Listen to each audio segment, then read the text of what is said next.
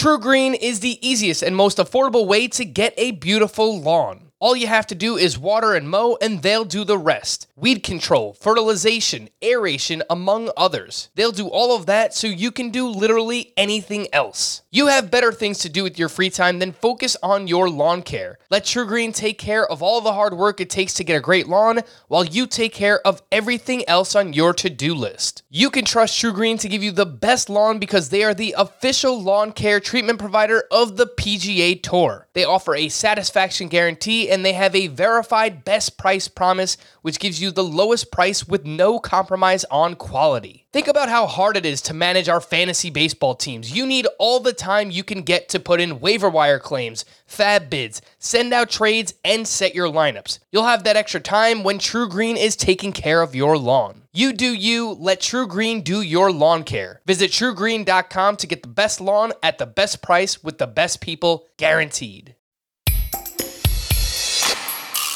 Domingo Santana, ooh, Fakakta, Jag like Michael Wacha, Polanco and Franco.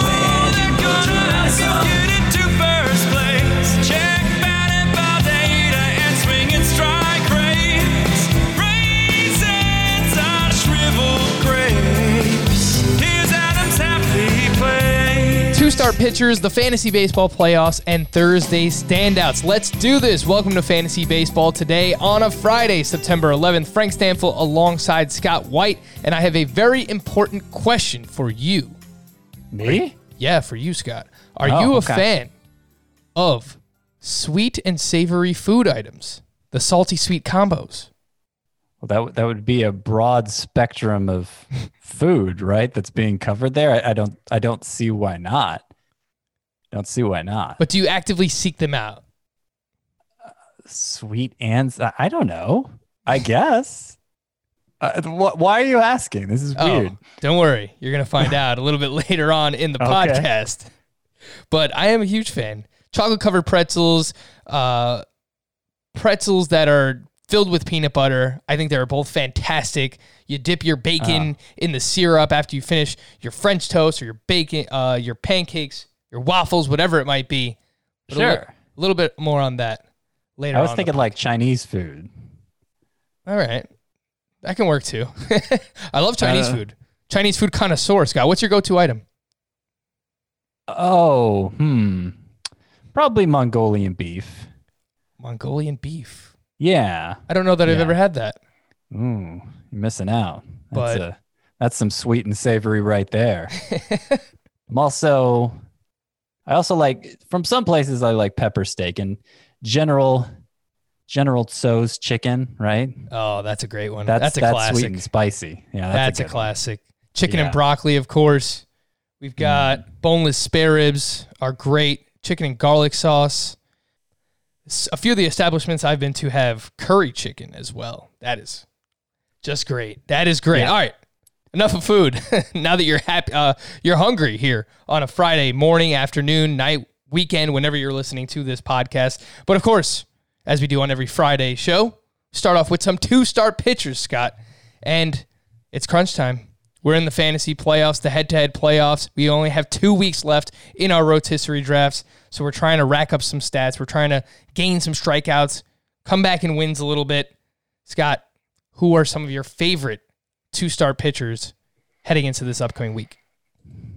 So if if the cutoff is 75% or 80%, of course, there there's actually a pretty fine selection here. Sandy Alcantara is still rostered in fewer leagues than that. Michael, uh, Michael Pineda is. He has a matchup against the White Sox. They swing and miss a lot. Uh, Alcantara, by the way, is Red Sox and Nationals, so two good matchups there. Pablo Lopez. We talked about this after his disastrous start Wednesday, how uh, probably still look to him in the two start week. Philadelphia and Washington are his two matchups. And I, th- I think I'm still there. Certainly, points leagues. Uh, if you're really concerned about protecting your ratios in a categories league, maybe not. Uh, Dane Dunning is available in more than half of CBS leagues still, as much as we've hyped him on this here podcast. He does have him, one of his two matchups against the Twins. Of course, the Twins only rank like in the middle of baseball in run- scored now. So maybe we shouldn't be quite as fearful of them as we have been for the most part. Uh, Joe Musgrove might be a good time to get him active at Cincinnati versus St. Louis. Those are both fine matchups. Anything beyond that is is stretching it pretty far. I will point out that Clayton Kershaw and Walker Buehler, their matchups are at San Diego, so not good. At Colorado, really not good. Ugh. I'm I think both are must starts. I have them both in the must start rank range of my rankings, even though they weren't so great last time out. Those two scary matchups. Yeah, I don't get cute with it. They're you need to you need to ride those horses all the way to the barn. All right, I could be wrong, Scott, because sometimes it just that just happens with the two star pitchers, the way things that schedule out here. But I also have Deivi Garcia, forty seven percent rostered, versus the Blue Jays and at the Red Sox. Does that look like that's going to happen two star week? Because if so, I'd be pretty interested in him. I would too. I have Gerrit Cole going on Tuesday in the six game week for the Yankees, though. I have him as their two star pitcher. Okay, Um, but you I wonder what will happen now because Gerrit, the Yankees got postponed on Thursday, so now Gerrit Cole's Oh. starting the first game of a doubleheader on Friday. So will that be enough days rest? No, no, it won't. I think you're right. I probably need to go change that. So yeah, Deivi Garcia, the matchups. Let's see what I have for Cole versus Toronto at Boston. Yeah, uh, Deivi Garcia is a good, good call there. Cool. All right. Yeah. So we have some of the Marlins guys Alcantara, Lopez. Lopez a little bit iffy, though. Pineda for sure. And Dane Dunning, we've talked a lot about. Uh, I would rank Deivi Garcia just ahead of Dane Dunning, but I do like both if you're looking to just stream both guys for two starts. I don't have a problem with it. Scott, I'm going to run through a few names here, and you tell me yes or no whether or not you would be starting these guys or, or what format you would be starting them if you are. Matthew Boyd. We're going back to the well, Scott. Even though we just told everyone to drop him, get rid of him. This guy stinks. He's going up against the Royals and the Indians. Yes, good matchups. It's worth noting. I don't want to start Matthew Boyd. I don't. I just could see how somebody might be in a position where that's their best hope. You know, if you if you have to shoot the moon right now, you're playing from behind. You need you need a miracle. Like Matthew Boyd is capable of delivering a miracle, but particularly with those two matchups. His his start to start upside is still very high. In most leagues, in leagues where I'm playing from ahead, the floor uh, that he showed us last time out isn't worth it to me. Isn't worth pursuing that upside. But given that, you know, we're at a make or break point in the season, uh, I could see some folks needing to act in desperation and and playing Matthew Boyd is the kind of move a desperate person might need to make.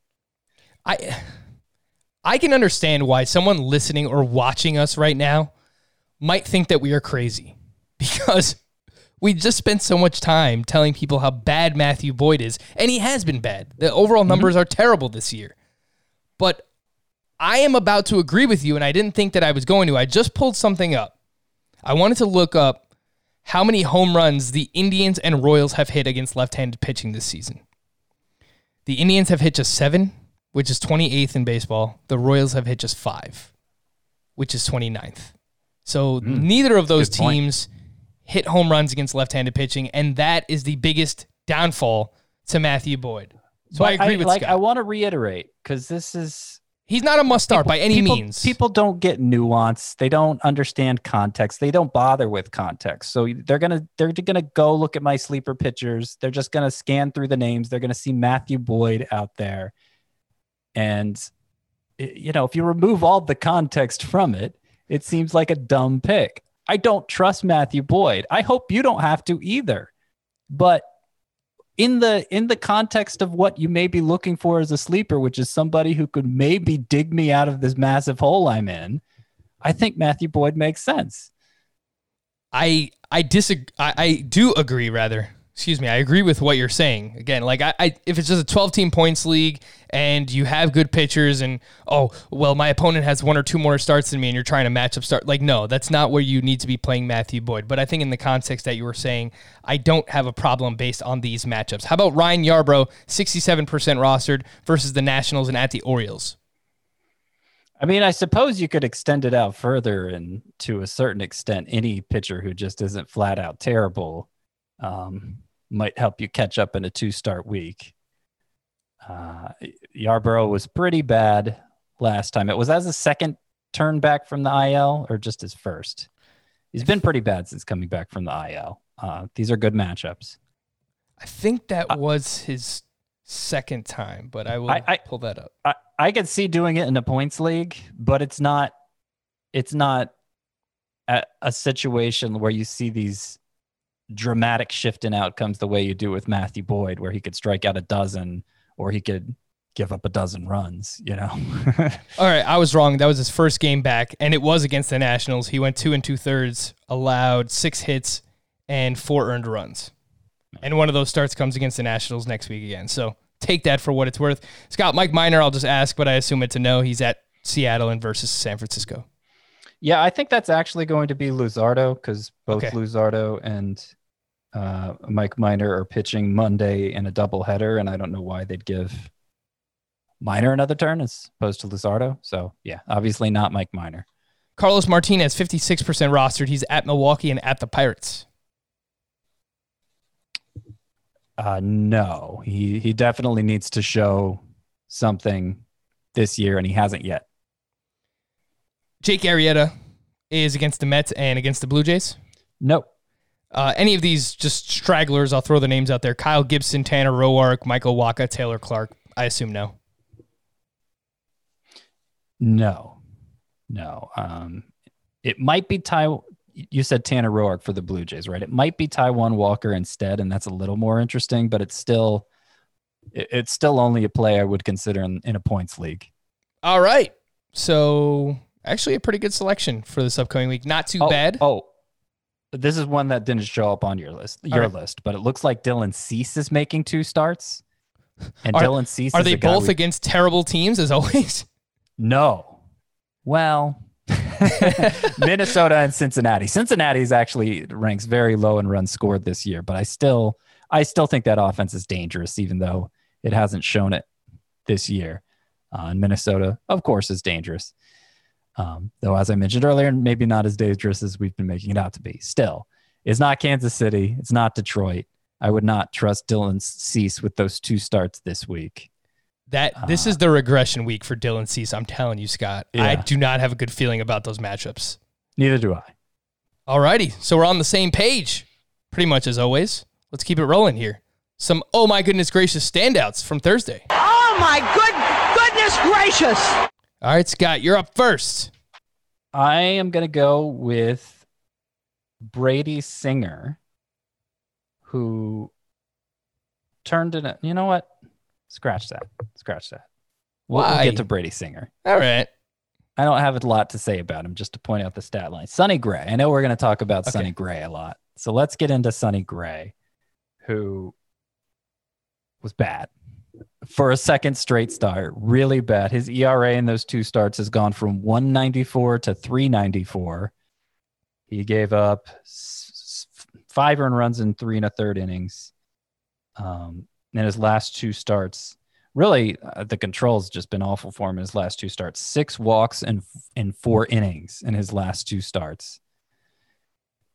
Uh, if you're looking for something to be encouraged about, he's also given up 11 hits in those four innings in his last two starts, but only two of those 11 hits were for extra bases. They were both doubles. So it's been a lot of singles, which can happen to ground ball guys sometimes.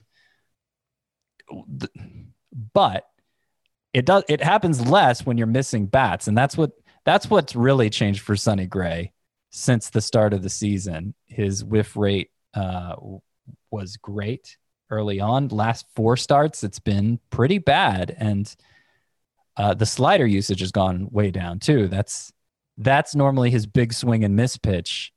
I don't know if it's just not he's just not getting the right movement with it right now or what. I don't know if he's lost confidence in it for whatever reason, but he's not throwing it very much and he's not getting the whiffs as a result. I still think because he's such a good ground ball pitcher, uh, he should be able to navigate it pretty well till he gets it back. And like the the Reds have invested so much in pitching research uh, with some of the hires they made. I, I expect him to get it back pretty quickly. Uh, I would not be benching him as ugly as it's been his last two times out. You pointed out before the show, Frank, he's starting against Pittsburgh next time out.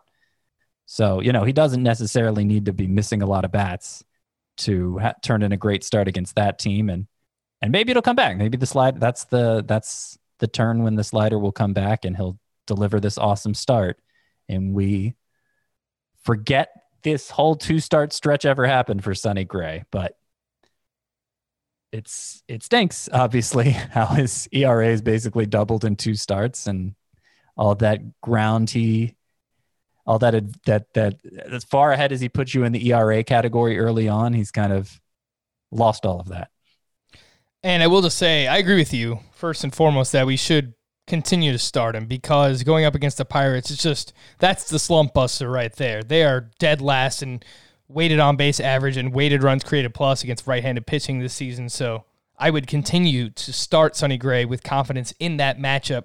But you mentioned what has happened over the last two starts. He's allowed 11 earned runs over just four innings pitched in those last two starts, and he has walked three or more in four of his last six. So the command has been an issue, and I've noticed that his first pitch strike percentage is down this year. His chase rate is down this year. So usually those things correlate with walks being up. And also, I pointed this out to you before the show. His sweet spot percentage, which is on his Statcast page, and it, like I haven't done enough research into like sweet spot percentage, but apparently it is the optimal launch angle for which the ball leaves the bat of hitters. And this year, his sweet spot percentage is up 11%. And his line drive rate is also up around 30%. So he is allowing hard contact. His expected ERA, according to StatCast, is like 3.91, and that was before today's start. But with all that being said, uh, I would still continue to start him at least in his next start against the Pirates, and then we'll kind of reevaluate him after that. I, I, I feel like we covered every single possible data point for Sonny Gray there between the two of us. That was just a total stat dump. So Yeah. make of that what you will, everyone. so nerdy, Uh, but so worth it. a lot to take in. Uh, yeah, hopefully people are just like jotting it down, writing down all their Sonny Gray notes. Uh, I'm going to go the other way, Scott. I'm going to go with someone who has been pretty fantastic this entire season. We're going to have an award show at some point after the season, and there's a good chance that this gentleman wins breakout player, breakout pitcher of the year, and that's Dylan Bundy, who was at the Texas Rangers on Thursday, seven and a third, two earned runs, 12 strikeouts, 21 swinging strikes on 105 pitches, eight on the four seam fastball, which averages like right around 90, 91 miles per hour. And this is the reminder, if you needed it, that velocity doesn't matter all that much when you have a distinguished pitch mix, which I think Dylan Bundy does between his slider and his changeup, and then obviously bringing things back with his fastball. And he's actually decreased his fastball usage this year, which I think has helped him kind of uh, ascend to this level. But he's a top fi 15 starting pitcher in both head to head points leagues and roto. And he is arbitration eligible in the offseason. There were some rumors of him being traded. I can't imagine the Angels actually do trade him because they need all the pitching that they can get. I'm pretty optimistic about Dylan Bundy again heading into next year, Scott, which, you know, we're going to continue to talk more about next season, but I think, you know, top 25, top 30 starting pitcher, uh, yeah, Dylan Bundy absolutely in that conversation.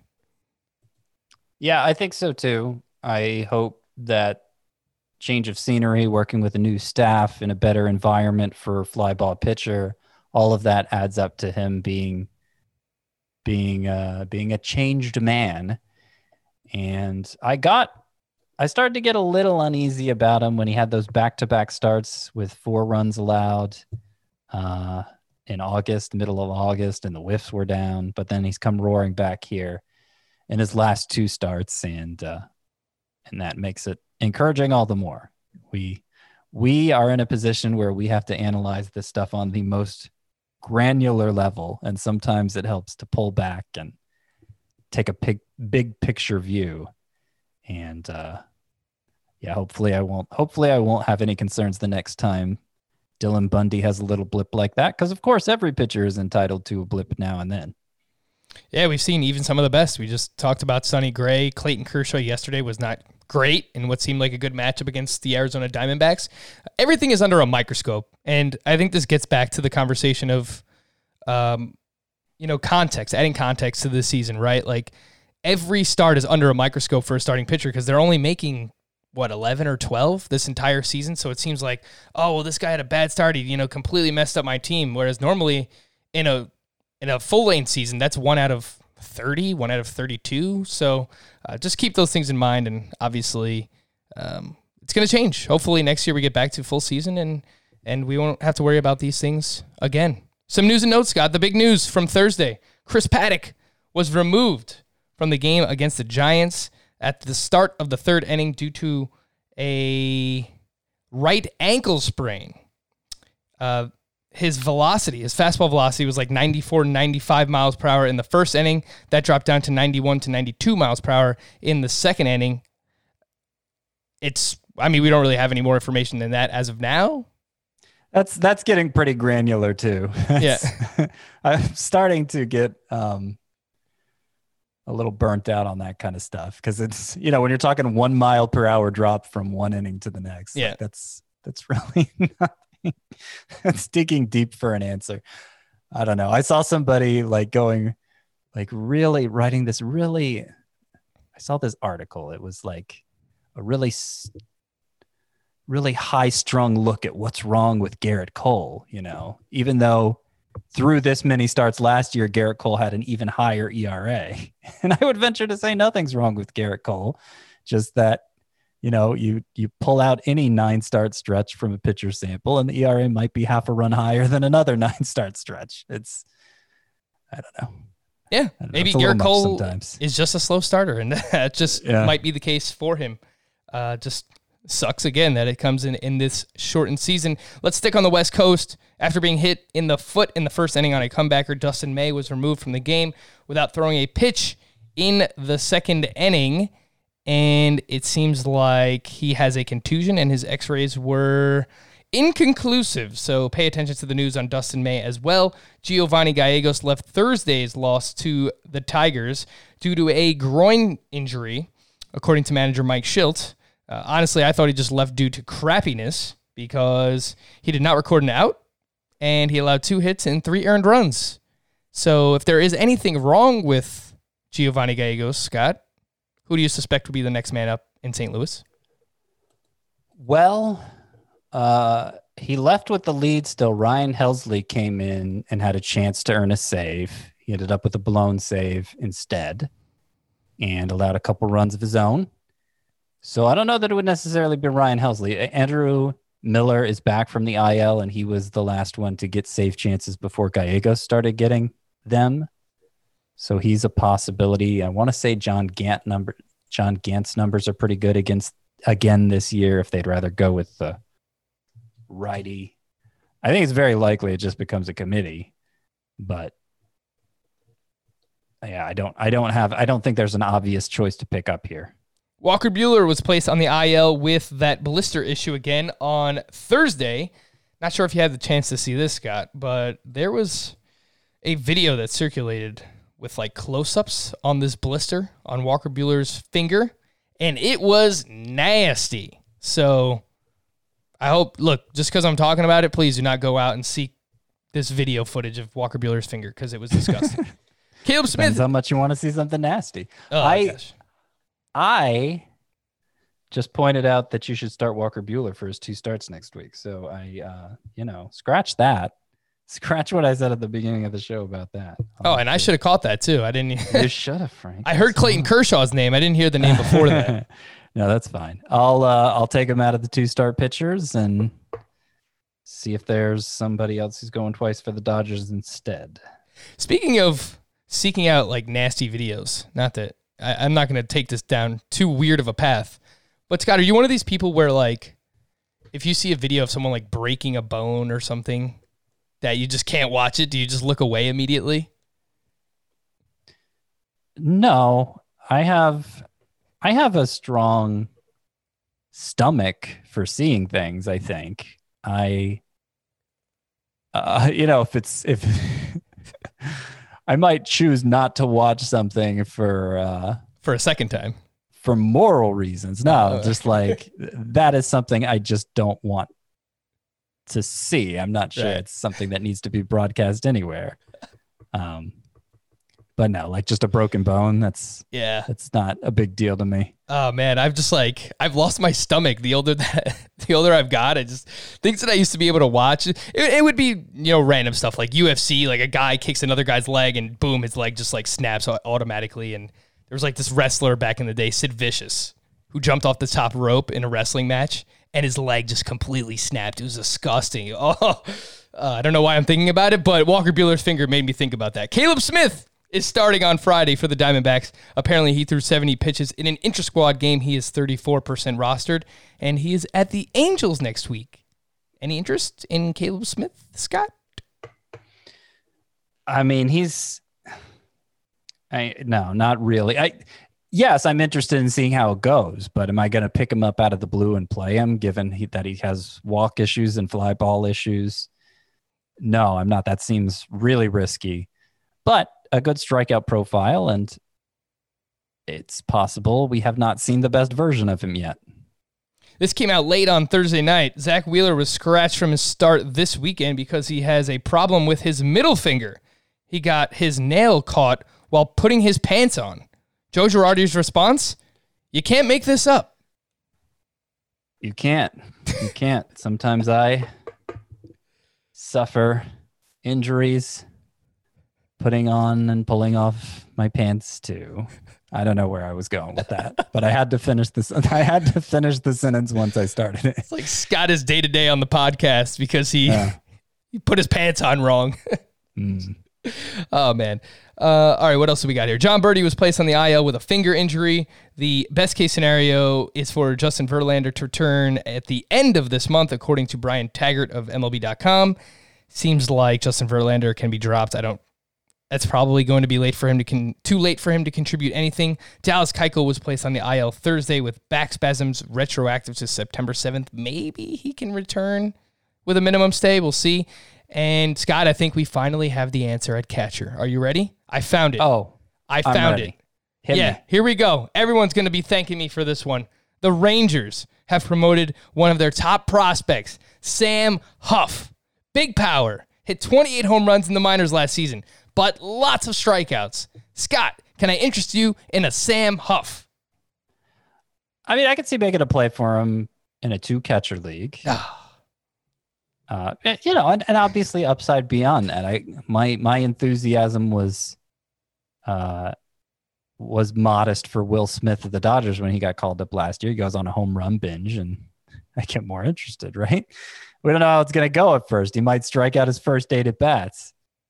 Uh, we don't know how much he's gonna play either, but I hopefully a lot. Yeah, he's a name to monitor over the weekend to see Sam Huff is the name to repeat it since it's Sam probably Huff. not not uh, one that immediately comes to mind for people. Uh, also, I didn't mention this the other day, but Daz Cameron was called up for the Detroit Tigers. He is one of their top ish prospects. He came over in the Justin Verlander trade a couple of years ago, and he is 0 for 9 in his first three games to start his major league career. I assume we're not overly enthusiastic about Daz Cameron, Scott.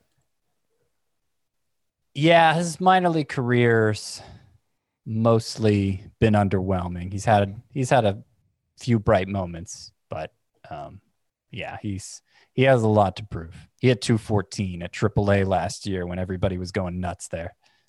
Daz Cameron, son of Mike Cameron, former major league player, correct? Well, I thought so. His baseball reference page doesn't say. Let me let me double check that. Eh, I, yeah, he's related in some way. Maybe it's not his son. Maybe it's something else. Is it his son? Son of Mike. Yeah. Yeah. Yep. Son of Mike Cameron. You got it. All right. Well, we're rooting for you, Daz. Let's see if you can turn it around.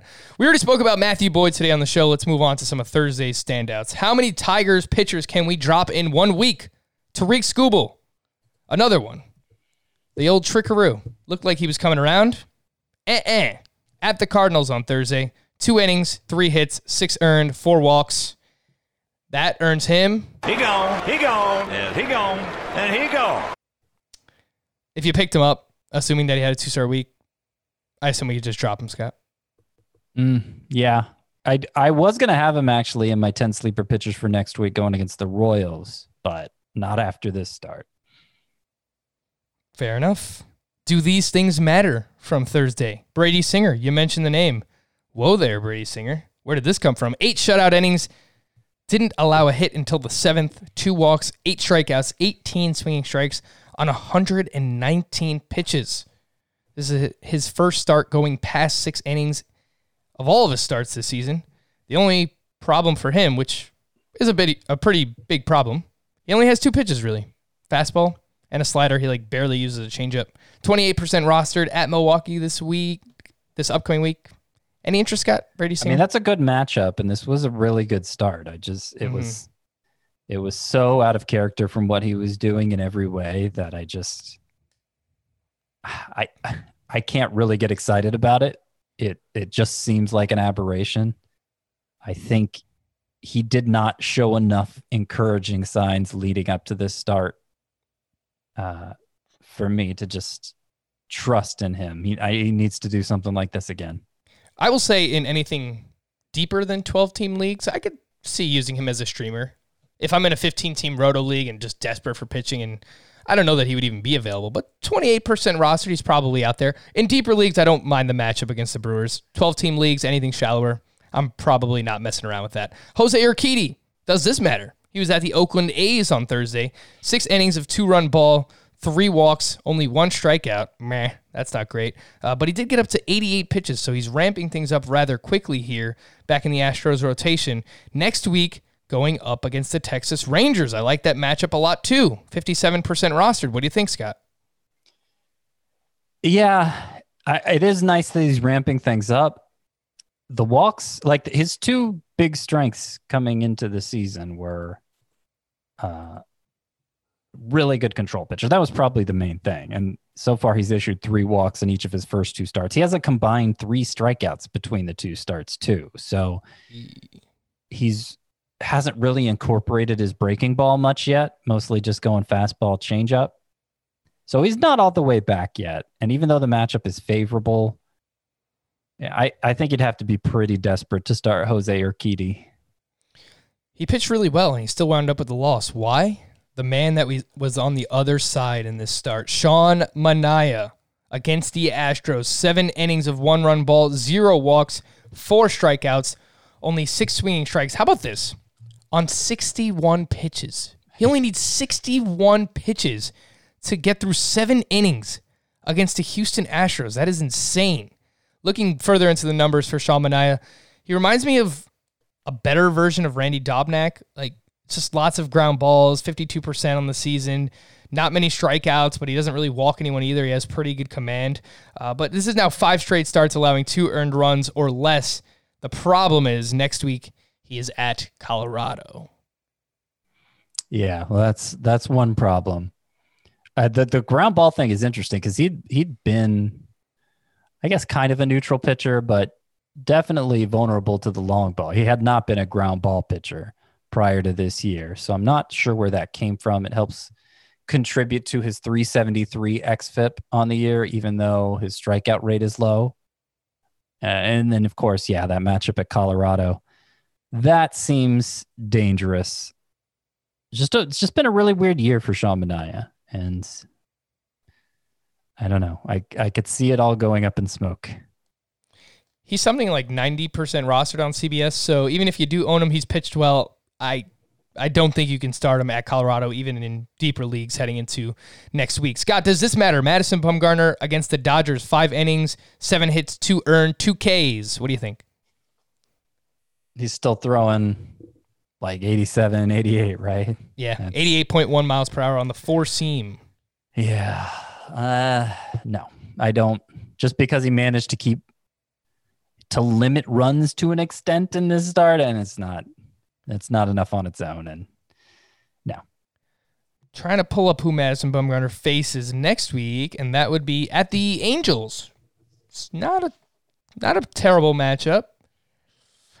How are they doing against left-handed pitching? Not All right, not really great this year. Uh, deeper league start again. It's I, I can't start him in twelve team leagues. Uh, someone that you brought up to me, Scott. I think when we were off air, actually, Jared Walsh recently recalled for the Angels, a former prospect of theirs. Two hits on Thursday. He hit his third home run in his past five games. Last season, he hit thirty six home runs at AAA. He is just one percent rostered. I'm not saying he's a must roster player by any means, but like 1%, that should probably be higher. I think someone somewhere can use Jared Walsh. Yeah, it seems like the Angels are trying to see what they have in him. They've started him six of their past eight games, and uh, you you pointed to the ridiculous numbers he had in the minors last year. He's not really so much of a prospect. He's one of those limited guys who's limited defensively, but uh, manages to put up big numbers and very likely to get passed over. But if he does get his chance, yeah, maybe he'll make something of it. Christian Walker was kind of that profile, not a very highly rated prospect, but put up good numbers consistently. Same organization, Kevin Cron is that player, and he still hasn't really gotten that chance. But Walsh is getting that chance now with the Angels not really playing for anything and only Pujols in his way. And uh, I, I mean, the main thing that stands out to me is he, he's hardly striking out. It's less than less than a fifth of the time he struck out. Yeah, obviously a small sample, but the strikeout rate was disqualifying for him last year. He just couldn't muster anything as often as he was striking out. So if if that's something that he shored up, then maybe he has a chance to take off. It's it's probably not something that's going to help mixed leaguers anytime soon, but it's it it bears watching. All right, let's get back into the sweet and savory. This is what I was thinking. Tell me if I'm crazy, Scott. I want your honest opinion. If it feels like I'm forcing this, just let me know.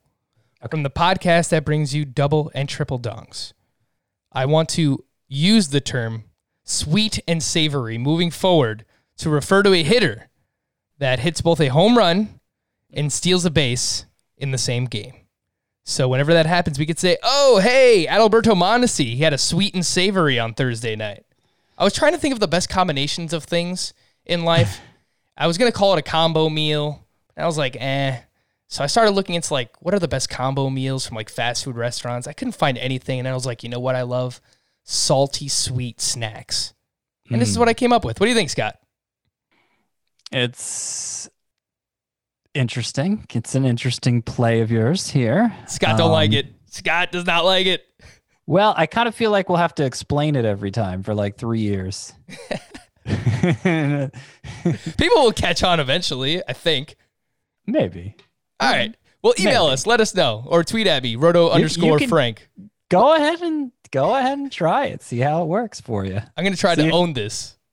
A sweet Huh? and savory. I'm going to try and own this, Scott.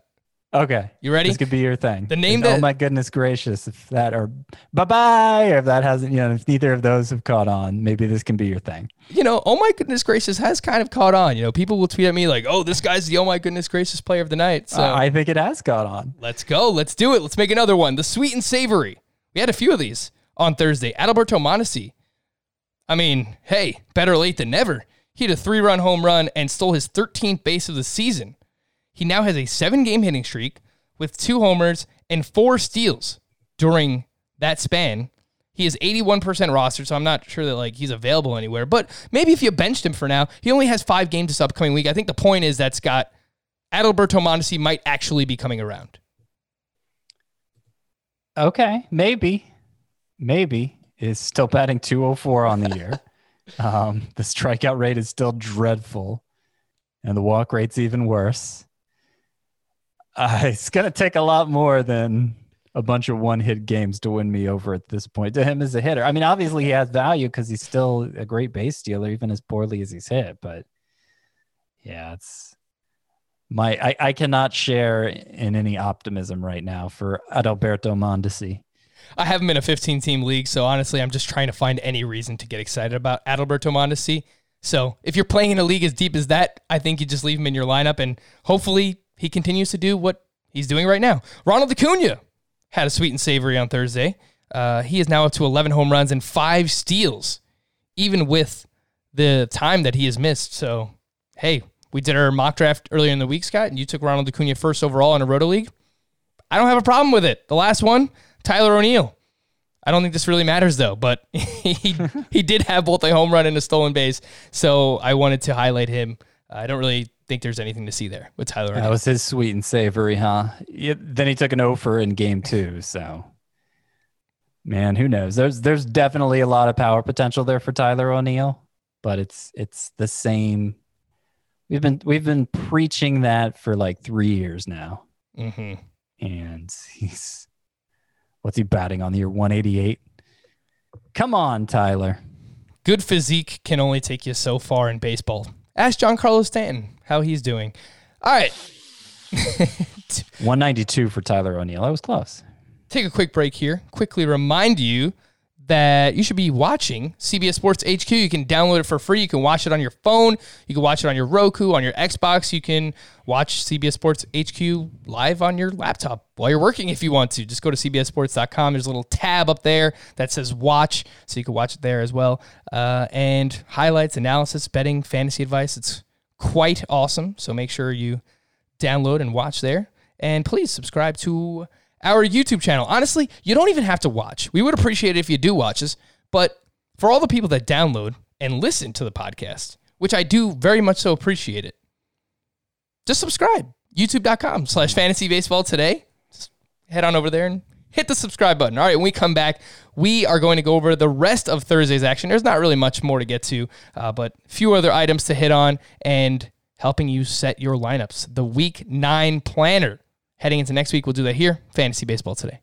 The all new Hyundai 2024 Santa Fe is equipped with everything you need to break free from the dull work week and embark on an adventurous weekend with your family. The all new Hyundai Santa Fe's features like available HTRAC all wheel drive, standard third row seating, available dual wireless charging pads. Nothing beats a weekend away with the family in the great outdoors, whether it's camping, hiking, river rafting, or anything in between. With third row seating, nobody is left out. The entire family can experience the thrill together, and nobody wants a dead phone. Available dual wireless charging pads make it so nobody gets stuck and we can check our fantasy baseball teams together. Learn more about the all-new Hyundai Santa Fe at hyundaiusa.com. Call 562-314-4603 for complete details. Passion, drive, and patience. The formula for winning championships is also what keeps your ride or die alive. eBay Motors has everything you need to maintain your vehicle and level it up to peak performance. Superchargers, roof racks, exhaust kits, LED headlights, and more. Whether you're into speed, power, or style, eBay Motors has you covered. With over 122 million parts for your number one ride or die, you'll always find exactly what you're looking for. And with eBay Guaranteed Fit, your part is guaranteed to fit your ride every time or your money back. Because with eBay Motors, you're burning rubber, not cash. With all the parts you need at the prices you want, it's easy to make your car the MVP and bring home huge wins. Keep your ride or die alive at ebaymotors.com. Eligible items only, exclusions apply. Early round studs being studs on Thursday. Not really much to add here, but I just want to show these guys some love. Mike Trout hit his league leading 16th home run of the season. I'm pretty sure it still has not landed. He is batting 296 with an OPS over a thousand. I know a couple of weeks ago his batting average like dipped below 270. I think we got an email like Trout is not the first overall player, and just like that, boom, He's still leading the league in home runs, and he's still awesome.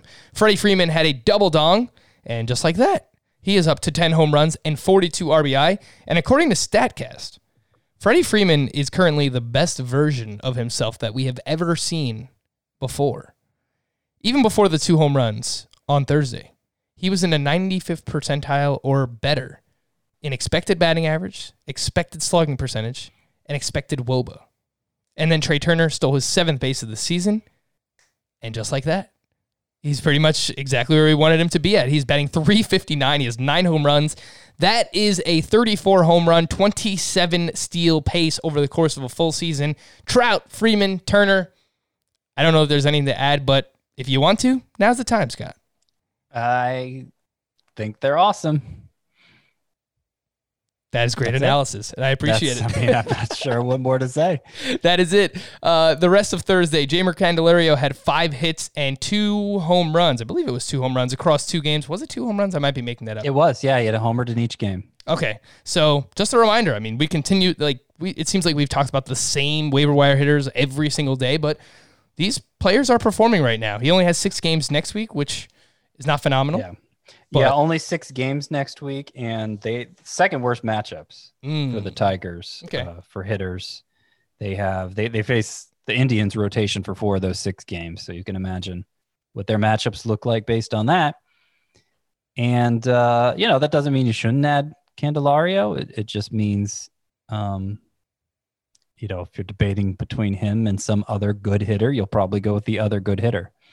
Speaking of those Indians pitchers, Aaron Civale, this is another one, just like a slap in the face to me. Ever since I said that I was going to rank him ahead, Tyler Glasnow, rest of season, he's pretty much, you know, regressed while Tyler Glasnow has pitched much better. So thank you for that, Aaron Civale. But against the Royals on Thursday, six innings, four runs, seven strikeouts, 14 swinging strikes on 101 pitches, still solid, uh, but he has allowed four runs or more in three of his last six starts still has a 3.54 xFIP.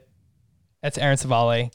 And he has gone at least six innings in every start this season. So kind of strikes me as a points league specialist. He gets a decent amount of strikeouts, but I was out of line when I said I would take him over Tyler Glass. Now I think he's still, you know, right around that top 30, top 35 starting pitcher range. Scott is You shaking unruly, out of line. We got to rein this guy in. Everybody, Frank is flying off the handle. That's yeah.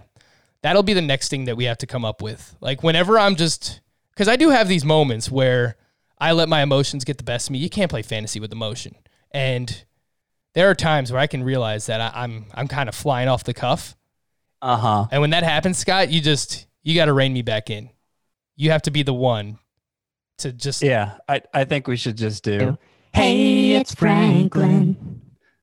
Up, and we just like whenever you're going off on something. I, I yeah, like half our audience just tuned out because I I used I used the voice manipulator for two seconds. Oh, I can't take the sound of this anymore. My ah. burning ears. Ah. I can't. I can't. S- Download some other podcast to listen to. Enough of this. I'm just Sorry, kidding. guys. We love you Sorry. guys.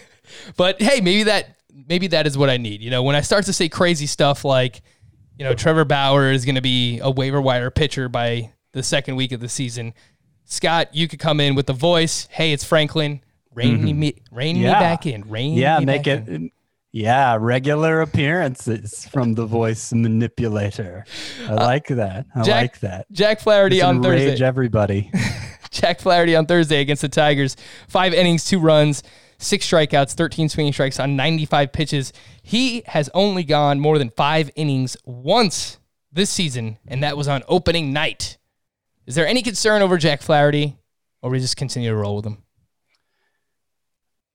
No concerns over Jack Flaherty. It it's nice that he's basically up to 100 pitches at this point. Obviously, an inefficient start, but the stuff has looked good. And uh, yeah, I think you just roll with him.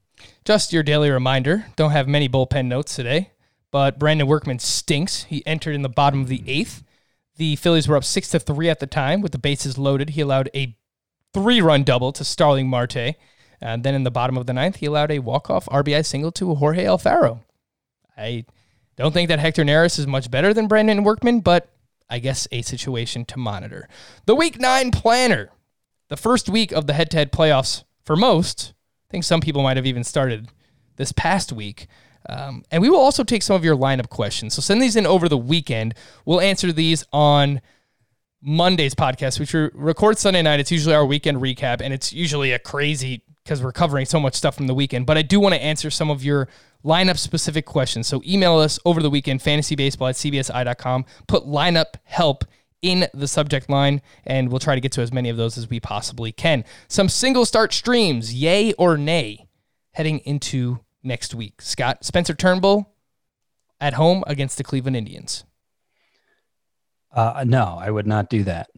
How about Tyler Anderson at Seattle? Mr. Anderson, I would not do that either. How about Dakota Hudson at the Pirates? Uh, That is that's that's a decent one. He he I wanted to include him in my 10 sleeper pitchers, but he didn't quite make the cut. However, I think that's a hmm. that's a fine option if you're hurting for options. Okay. How about Danny Duffy at the Tigers? Also a fine option if you're hurting for options. Adrian Houser against the Royals. A less than fine option, but I think I think a usable one if you're you're really in a pinch. Griffin Canning at home against the Diamondbacks. That's that's going too far, Frank. Too far. Really? I think I'd rather use him than Adrian Houser. Well, it's the difference between you and me, Frank. One of us is I a like winner Adrian Houser. and one of us is a loser. We'll let you decide. Brett Anderson at home against the Royals. Uh, uh, it's it's a low risk play. It's a low upside play. You could do worse. You could do better. Thanks, Scott. Last but not least, Casey Mize at home against the Indians. We just saw what uh, Brady Singer did against Cleveland. yeah, yeah. Uh, now Casey Mize has yet to have a start that would really put him on the radar for using in fantasy. All right, some hitter schedules for this upcoming week. Teams with eight games, we have the Brewers, the Phillies, and the Orioles. Teams with nine games, the Marlins, the Pirates, and teams with 10 games, a team, excuse me, not plural. That would be the St. Louis Cardinals. But again, keep in- Ten games, Frank. You're undersell. I've never seen any of the, of all the dramatic things I've ever seen. Of all the dramatic things I've ever seen, There you go. The- A team playing 10 games in a single week. That and three teams are playing 5 games. That means there's one team playing twice this 2 weeks worth compared to the three that are playing 5 which are the Cubs, Royals and Giants. Uh, so I'm not saying you have to sit Mike Yastrzemski, Anthony Rizzo, Ian Happ. Not saying you have to. You, you probably shouldn't but um, there's a playing time disadvantage there. Also worth pointing out, doubleheader games in this weird year aren't the same as full length. I- You know, it's a it's a 14 inning day when there's a doubleheader, so it's it's it, it the discrepancy, the game discrepancy isn't quite what it seems, but it's still it's still notable. It's still significant. Kind of what ends up happening is I think players end up playing both games of the doubleheader more often than they would have if they were both nine inning games. Um, so, yeah, ten games. That's that's amazing. I think Brad Miller's kind of cooled off, but I think you got to. I think he's worth playing in a 10, 10 game week like that. Uh, Paul DeJong is available in like thirty percent of leagues just because he he he missed like a month and you know, he hasn't caught fire yet, but he's been fine and he plays every day. I think he's going to play virtually, maybe he'll play only nine of those games, but it's going to be time for him to do some damage for sure. I, I don't think Kolten Wong's a bad play. Uh, he's, he doesn't quite make my 10 sleeper hitters list, but I don't think he's a bad one. Um, and in addition to the 10 games for the Cardinals, you know, you got the Marlins playing nine, you got the Pirates playing nine. Uh, Brewers playing eight, Orioles playing eight, Phillies playing eight. So that's that's a nice playing time advantage for those guys too. The Pirates are bad. Don't start any of them. That's all I'll say. Uh, the names that stood out to me from those teams Ryan Mountcastle, we've talked a, a lot about him recently. Garrett Cooper and Jesus Aguilar, and then DJ Stewart, probably more so in deeper leagues. All four of them: Aguilar, Cooper, Stewart, and especially Mountcastle. Mountcastle tops the list for my ten sleeper hitters for this upcoming week. Alec Bohm for the Phillies. Uh, he's in there. I do actually have Brian Hayes in there for the Pirates. I was looking at him, but he doesn't play every day. he has sat out twice. I think he's, you know, he's he's hit the ball very hard. He's eight for twenty four to begin his career, and Pretty good. you know, I think he's going to start at least seven of those nine games for them, and there's a good chance he starts more than that. Okay. Um, you know, he's- he's tenth among the ten sleeper hitters, so I could have gone about eight different directions with that pick, but I I wanted to shine a light on Brian Hayes since he's like eighty percent available. He's in, in a loaded week like that, he could he could uh, be surprisingly productive. You mentioned a few of those names that are playing five games this week. I would probably still leave Ian Happ. I feel like he's cooled off a little bit recently as well. I would probably still leave Rizzo in there, but like Javier Baez, you really might be able to find someone better than him. The same thing with Kyle Schwarber. Uh, Brandon Belt, you know, has been hot over the past couple of weeks or so, but I, I don't think that he's a must start in a five game week. Uh, Kris Bryant, another one who has really, really not been productive this season. So uh, those names specifically stood out to me from the Any teams. fringies, I think you ha- Yeah. really have to consider. I don't consider Happ a fringy or or Yastrzemski or Rizzo really. Right. I mean, Baez, I could get behind sitting Baez if you have a really good shortstop alternative, but like Wilmer Flores for the Giants Mhm. or uh, um, Donovan Solano. Solano. Yeah. Yeah, yeah, probably probably can do better than them unless it's just a really deep league. Uh, was there anything else you wanted to add, Scott? Any other sleeper hitters you wanted to mention, or just let people find those on the site? I mean, I know, I know. As soon as I make any kind of real recommendation of Adam Duvall, it's gonna like the streaks. He's just gonna cool off. I picked him up in my home league. Um, so what we're doing this upcoming week is our lineups are locking for the final two weeks, and it's just for the four playoff teams, whoever scores the most points. But we start four outfielders in that league. It's a 12 team league, and it's a head to head points league. And I picked up Duvall, and I'm I, I think I'm probably going to start him. I uh, look his matchups next week. He he faces the Orioles three times, so a bunch of bad pitchers there, obviously, and then the Mets for three games. Seth Lugo. Okay, that's that's a tough matchup, but then David Peterson, Michael Wacha, like some really favorable matchups there for Duvall, and like he's gonna cool off eventually, but it's that knowing when a player is to get hot and when a player is to get cold there's just no predicting that really so uh i think it's i i i don't see how i could advise anyone to sit him coming off the stretch he's on when he has those kind of matchups coming up you know Yeah, you, you don't want to chase the production, but it's something we don't want to ignore either. I, I don't think that he's a must add player in, in leagues with three outfielders, but based on those matchups, they, they sound pretty good. So I, I think anything a little bit deeper, you know, my home league, 12 team head to head points, we start four outfielders, you know, that can make sense. Anything deeper than 12 teams, he's widely available. So just keep that in mind with Adam Duvall. I wanted to answer some emails, fantasybaseball at cbsi.com. This one's from Chris. While this question is regarding the 2021 season, it could affect the 2020 fantasy season as I may elect to trade away potential keepers to bolster my fantasy team for the playoff run. 12 teams, head to head categories, 7 by 7. Keep up to four players each season, with keepers filling the draft slot from the previous season's draft round and rolling up one every season. So the draft round moves up. Which four would you keep? Bellinger in the first, Castellanos in the fourth. Ozzy Albies in the ninth, Zach Plesac in the 10th, Kenta Maeda in the 11th, Trevor Story in the 14th, Kyle Tucker in the 16th, Gavin Lux in the 17th, Wil Myers in the 19th, Eugenio Suarez in the 20th, Ian Happ in the 23rd, and Casey Mize in the 25th. Which i feel like you could have like? narrowed this ris- list down just a little for us I'm sorry, Scott. no not you i'm talking to the email Oh, yeah. i mean you could have too let's be honest yeah, But- yeah, probably. Ozzy Albies in the ninth seems obvious, right? Trevor Story in the 14th, even more obvious. Um, so those are two easy spots filled. Beyond that, I feel like, Maeda in the 11th. yeah, okay. So uh, uh, it's between Bellinger in the first, Maeda in the 11th, and Kyle Tucker in the 16th for me. Usually, if it's if it's somebody, if if it's using the first round to keep a player who I know is going to go in the first round, I do it because I it's very likely all of those players are kept with a first round pick. Um, and you don't want you don't want to be the only team without a first round type stud, you know. Um, but that's really good value for both of them. Maeda in the 11th and Tucker in the 16th.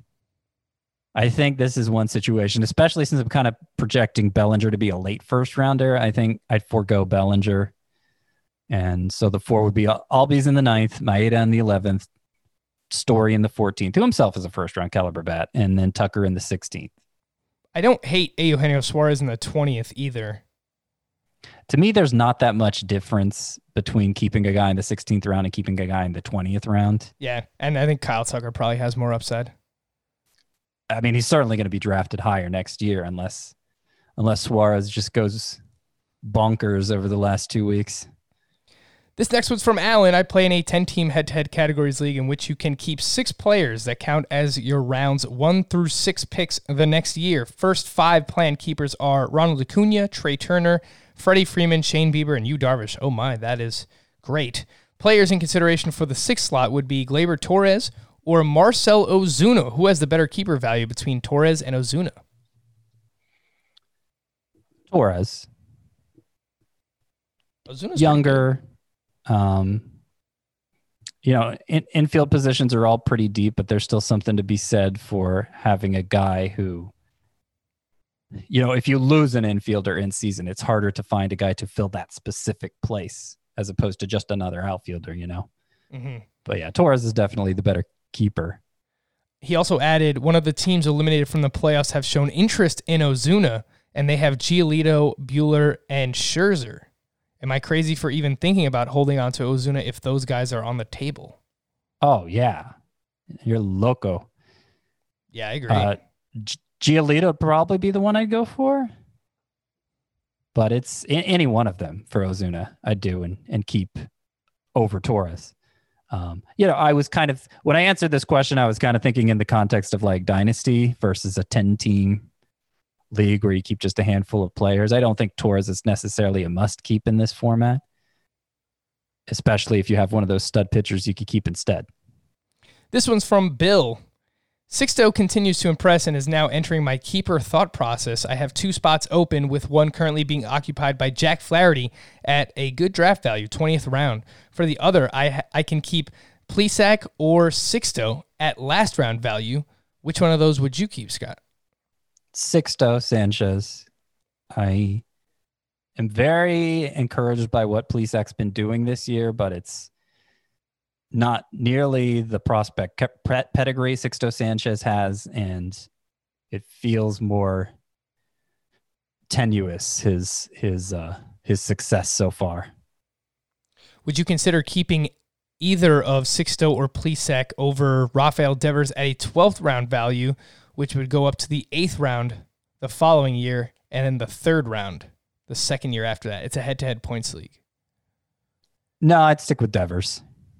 So Devers in the 12th over Sixto in the final round. Well, over Plesac, you get to keep Yeah. Sixto and Devers, right? Yeah. Yeah. I mean, if it came down to it, I think I'd keep. Just hypothetically, for anyone listening out there, uh, if it came down to Sixto in the last round or Devers in the twelfth, I oh, that's that's actually a pretty tough call. But I think I'd stick with Devers too. Let's quickly hit some Friday to stream or not to stream. Some must starts. Gerrit Cole against the Orioles, Aaron Nola at the Marlins, Jacob DeGrom at Toronto slash Buffalo, Blake Snell versus Boston, Shane Bieber at Minnesota, Kenta Maeda versus Cleveland, Lucas Giolito versus Detroit, and Luis Castillo at St. Louis. Scott, Brandon Woodruff versus the Cubs. He's kind of faltered. I don't know that he's still a must start. Would you start him? Yeah, I, I pretty much think of him as a must start still. Okay. How about Tanaka at home against the Orioles? I, I'm still wary of him overall, even though he's has an ERA around three. But that's obviously a matchup that makes him worth starting. Trevor Rogers at home against the Phillies. Hmm. I feel like the Phillies have become a pretty tough matchup, right? Trevor I- Rogers is a left-handed pitcher, correct? He is. So let's let's see how the the old fighting Phils have done this season against lefties. They are fourth in weighted on base average against left-handed pitching this season. Yeah. Hmm. I was leaning towards sitting Rogers anyway. That I think that clinches it. Fair enough. How about Kris Bubic, who is going up against the Pirates? It's risky, but his changeup has been so good his last couple outings. The whiffs have gone up. Obviously, a great matchup. I kind of like it. Not, I don't think he's must start, but I kind of like it. Mike Fiers at Texas. No. Griffin Canning. I'm not even gonna say it. German Marquez versus the Angels in Coors Field. Um, if you need strikeouts, you need wins, you need just volume because it's a points league, then yes. Otherwise, no. If you need your ERA or WHIP blown up, then it's also a yes. Johnny Cueto at the Padres. Uh, no, Garrett Richards at home against the Giants. no. Yusei Kikuchi at Arizona. You say Kikuchi, I say no, Caleb Smith at home against the Mariners. no. Alrighty, another week is in the books, one step closer to the fantasy baseball playoffs. And a reminder that over this weekend, send us some of your lineup questions, fantasybaseball at cbsi.com. Put lineup help in the subject line. He is Scott White. I am Frank Stampfl. Thank you all for listening and watching fantasy baseball today. Have a fantastic weekend, and we will talk to you again on Monday. Bye bye.